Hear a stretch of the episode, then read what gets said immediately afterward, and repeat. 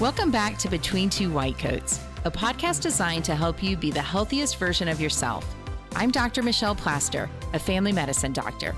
And I'm her co host, Amber Foster, a family nurse practitioner.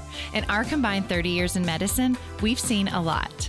We're discussing key issues surrounding health and wellness, answering some of our biggest questions, overcoming health obstacles, and giving patient centered advice in hopes of educating you and providing the tools you need to live a healthy life. If you find our podcast helpful, please consider subscribing so you don't miss an episode. And don't forget to leave us a five star rating and review. This will help other people find our podcast. Thanks for joining us. We look forward to serving you. Thank you for joining us today. Today, Dr. Plaster and I are going to talk about things that we want you to know, things that sometimes we assume that you know. And um, often when we sit in rooms with patients, we realize that patients don't really understand certain disease processes. And one of those is hypertension.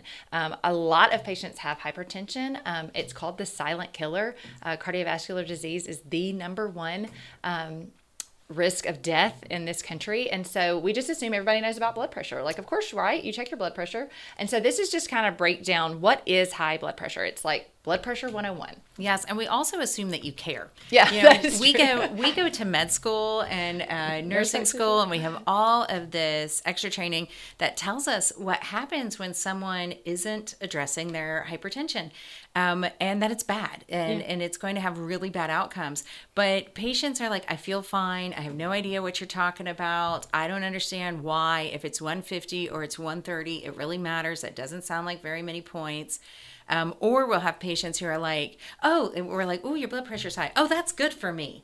I'm like, well, no. good for you doesn't mean good for your heart.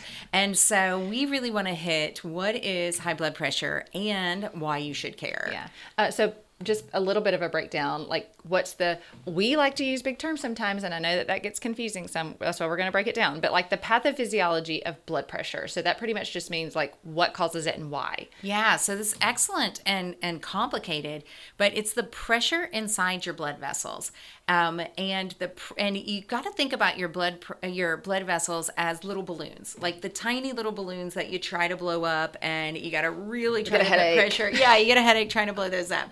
And so there are different things that can elevate the pressure in your blood vessels. Um, more volume equals more pressure. So if you have more blood in there, if you're retaining fluid or things of that sort, um, smaller blood vessels will equal more pressure, and some people genetically will just have different anatomy, different size vessels, or other things that are going to make you predisposed to having high blood pressure. Um, your diet, so things like increased sodium, um, caffeine changes the size of your blood vessels. That can change your blood pressure. So there are a lot of external factors that can also have an effect on your blood pressure.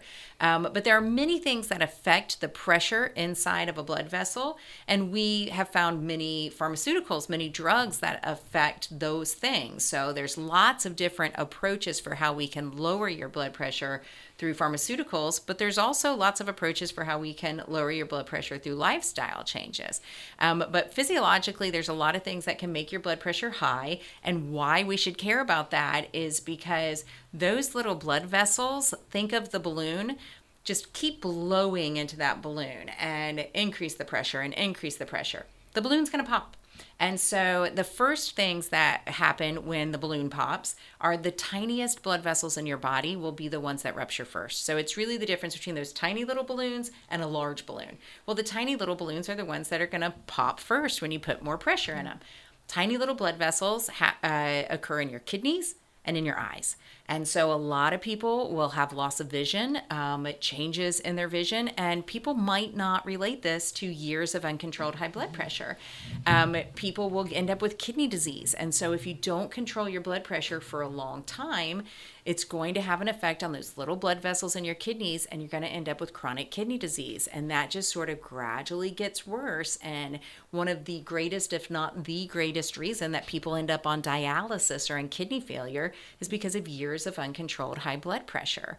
And then the other thing that really, this pressure is the pressure that our heart is beating against. So every time your heart pumps, it has to pump into that pressure. So imagine if you're asking it to pump into 120 millimeters of mercury pressure versus 150. Now, people will see 150, that's not bad. but your heart's beating 60 to 100 times a minute, and every time it beats, you're making it work harder. And your heart's going to start getting larger. What happens to a muscle when it has to work harder?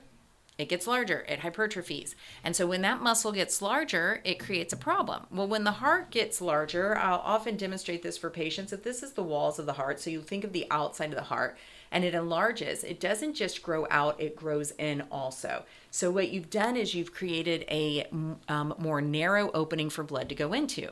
So now your heart can't fill completely and you're asking this this pump to pump against high pressure and it's not pumping well either so congestive heart failure does that sound like something that anyone wants to have yeah. we don't want to put heart and failure in no, the same ever. sentence so congestive heart failure frequently is the effect of years of uncontrolled high blood pressure asking your heart to work harder. Yeah. So, what is the blood pressure that we call normal and we want people to have? So, this has changed in recent years. So, it used to be like we would monitor if someone was over um, 140 over 90, but because of just increased risk factors in general with that blood pressure, now it is 130 over 80. So, so in general, 120 over 80 is what we'd call perfect. Yeah. Great textbook. You know, if our if our medical assistants or if a nurse in the hospital keeps writing down 120 over 80, we're like, I don't think they're really checking yeah. it. Like that's textbook textbook. Um, but 120 over 80 is textbook. And just like Amber said, we used to say, but you know, there's room on either side yeah. of that.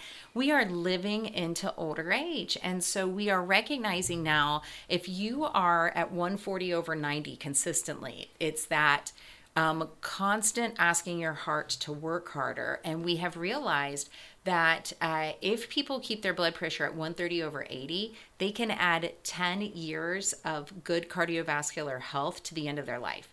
Now, this is the difference between when you are 70, you can't walk up a flight of stairs because your heart goes, yeah. Oh, I can't do it. You're asking me to work too hard. I'm not that strong. Um, and you get short of breath and your ankles swell and you notice that you really can't do much. Um, versus at age 80, you're having these issues. Yeah. So, congestive heart failure is a very real, very life altering, difficult thing.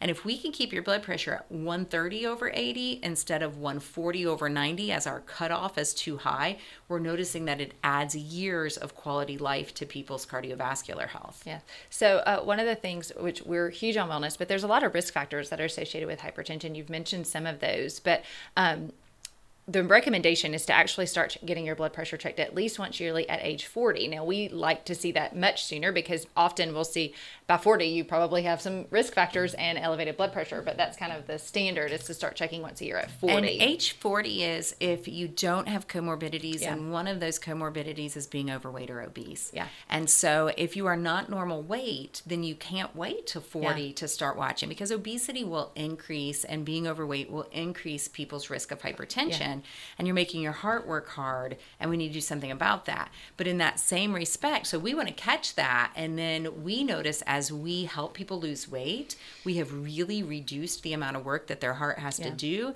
and we have improved their blood pressure and we start pulling off of those blood pressure pills. I know some people are like oh my goodness do i have to take this forever? And i'm like no let's eat healthy and lose weight and then you probably come off of your medication. What are some other risk factors that we haven't mentioned? I know smoking is a huge risk factor. And people love to uh, they're nervous nervous when they come to the doctor and they're going to have that last cigarette right before they walk in and we smell it on you when you come in and your blood pressure is really high and you're like I was rushing in. And I was like no you were rushing to finish that cigarette and drink that coffee and they both ran your blood pressure up. So um, smoking definitely is something that if you can stop doing that you will see remarkable improvement in your blood pressure.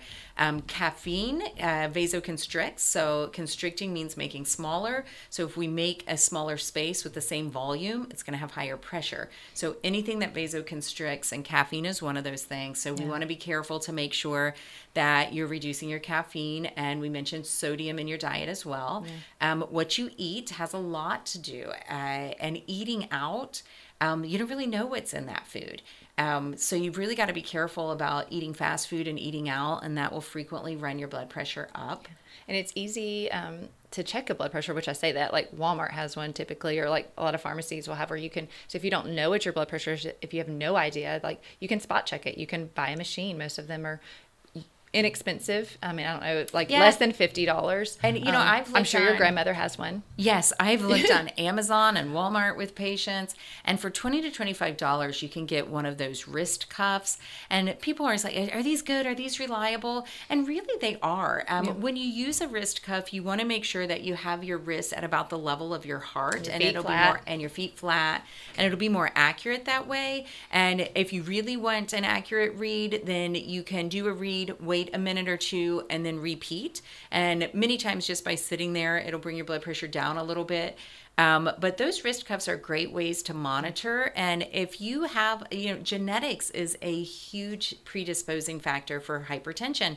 And so if you have hypertension in your family and you're not sure if you have it, then I recommend that you have one of these cuffs for 20 or $25. I think that's a good investment. But like Amber was saying too, people in your family who have high blood pressure, when you're visiting your mom, your grandma, take your blood pressure and see if it's if it's falling into the right zone. Um, but really inexpensive, easy to access cuffs are reliable. And, and and if you're not sure if your blood pressure cuff is reliable, take it to the doctor with you at your next visit, and we will frequently um, have you take your blood pressure on your cuff, and then we'll take your blood pressure manually, and we'll make sure that it's you know within a few points. Um, uh, hypertension is called the quote unquote silent killer. Um, now people And will we wish it was loud. Oh, I if know. it was loud, people would do something about it. um, but uh, often people, some of the si- or symptoms that people have had are headaches, like you said, blurry vision on some of the small things. But I've also had patients have uh, or complain of headaches, and they're like, I have this horrible headache. I've been taking all this medication, Tylenol, ibuprofen, whatever, over the counter, and then we check their blood pressure, and it's actually elevated. So that's also a symptom. Imagine having, those blood vessels in your brain that um, are having more pounding in there because of increased pressure, and you can feel that pounding. And a lot of people will feel a headache. And then, like Amber said, um, many times people feel nothing. Yeah. Um, and they'll come to us and say, "Oh, I was at my dentist and they took my blood pressure and it was like 200 over 100." And they were like, "I'm not doing anything with you today. You need to go see a doctor." But they would have never even known it. Yeah. Um, another thing that I think we really need to recognize with hypertension are um, I've talked about things that happen over time. So if you're not getting your blood pressure controlled in 10, 20, 30 years, congestive heart failure, kidney disease, these things are inevitable if you're not controlling your blood pressure. It's just going to happen. You will not be an exception to this. But let's say you have really high blood pressure in just a brief period of time, you can rupture a blood vessel. And if you rupture a blood vessel in your in your brain, it's a hemorrhagic stroke. Oh, and the outcomes are horrible. The outcomes are horrible. These are very serious things. And if you live, you will have residual loss. Um, you can also rupture blood vessels in other places. And when you rupture blood vessels in other places, it could be a ruptured aneurysm um, or other things that also have really horrible outcomes, sometimes, you know, cause of death. Yeah. And so often these do require medication management, and we are very big on lifestyle. So we, we want you to lose weight and watch your sodium and drink the water and cut the caffeine and quit the smoking. But often we do have to uh, lower those pressures in a safe range that you're not having um, these long term and sometimes um, you know acute effects. So um, medicate. There's multiple medications for blood pressures. We won't go through all of the medicines, but um, sometimes people have side effects from those. And so often when I put patients on blood pressure medications, I'll have them return quickly. And I know that I'll, that people sometimes say, "Well, that's frustrating. I have to come back in two weeks." And I'm like, "Really? like I'm saving your life." First, So- we need to know is the medicine doing what we hope Yeah. it will do? Is your blood pressure now in a safe range? And are you tolerating it well? Yeah. Because we've been doing this long enough to know that people will come back in six months and go, Oh, that medicine made me sick and I, didn't stopped try." taking it. Yeah. It's like, Well, your blood pressure is now 200 over 100 and you stopped taking the medicine. You know, I think it was very enlightening when we did the podcast episodes with your dad. Oh, yeah. And he talked about when um, he was told he had high blood pressure. Um, he kind of gave it to God and moved on with Yeah. his life. Love Mo- how that worked out. Moved one time and didn't find a new doctor and ran out of his pills, so just kind of stopped taking them. I mean, these are the Yeah, stories we, we hear, hear everyone all the time. tell us. And so I've just been off of my blood pressure medicine for a long time, or I've been off my blood pressure medicine for even a few weeks. Well, your blood pressure goes up, and that really puts you in harm's way. You know, you're playing Russian roulette when you let your blood pressure stay high, and and you don't want to do that. Um, and many times people will be really resistant, and they're like, I don't want to take that pill for the rest of my life. Well, how about we get your blood pressure down and you make these solid lifestyle changes? You can go to the American Heart Association's website and look up the DASH diet or heart healthy um, exercise. Yes, and exercise is a great way to bring your blood pressure down. Mm-hmm. You can get 10 points off of your top number of your blood pressure. Your blood pressure has a systolic number, that's the top number, and that's what the pressure inside your blood blood vessels is when your heart is pumping. And there's a diastolic, which means resting, and that's the bottom number, and that's the pressure inside your blood vessels when your heart is resting or not pumping. And people will frequently say, well, which one is more important? Um, they are both. Both. They are both equally important. So it really doesn't matter. You're making your heart work harder and you're putting extra pressure in those blood vessels, whether it is pressure during pumping or pressure at rest. So they can both have bad outcomes. It's we really don't want you to fixate on one or the other.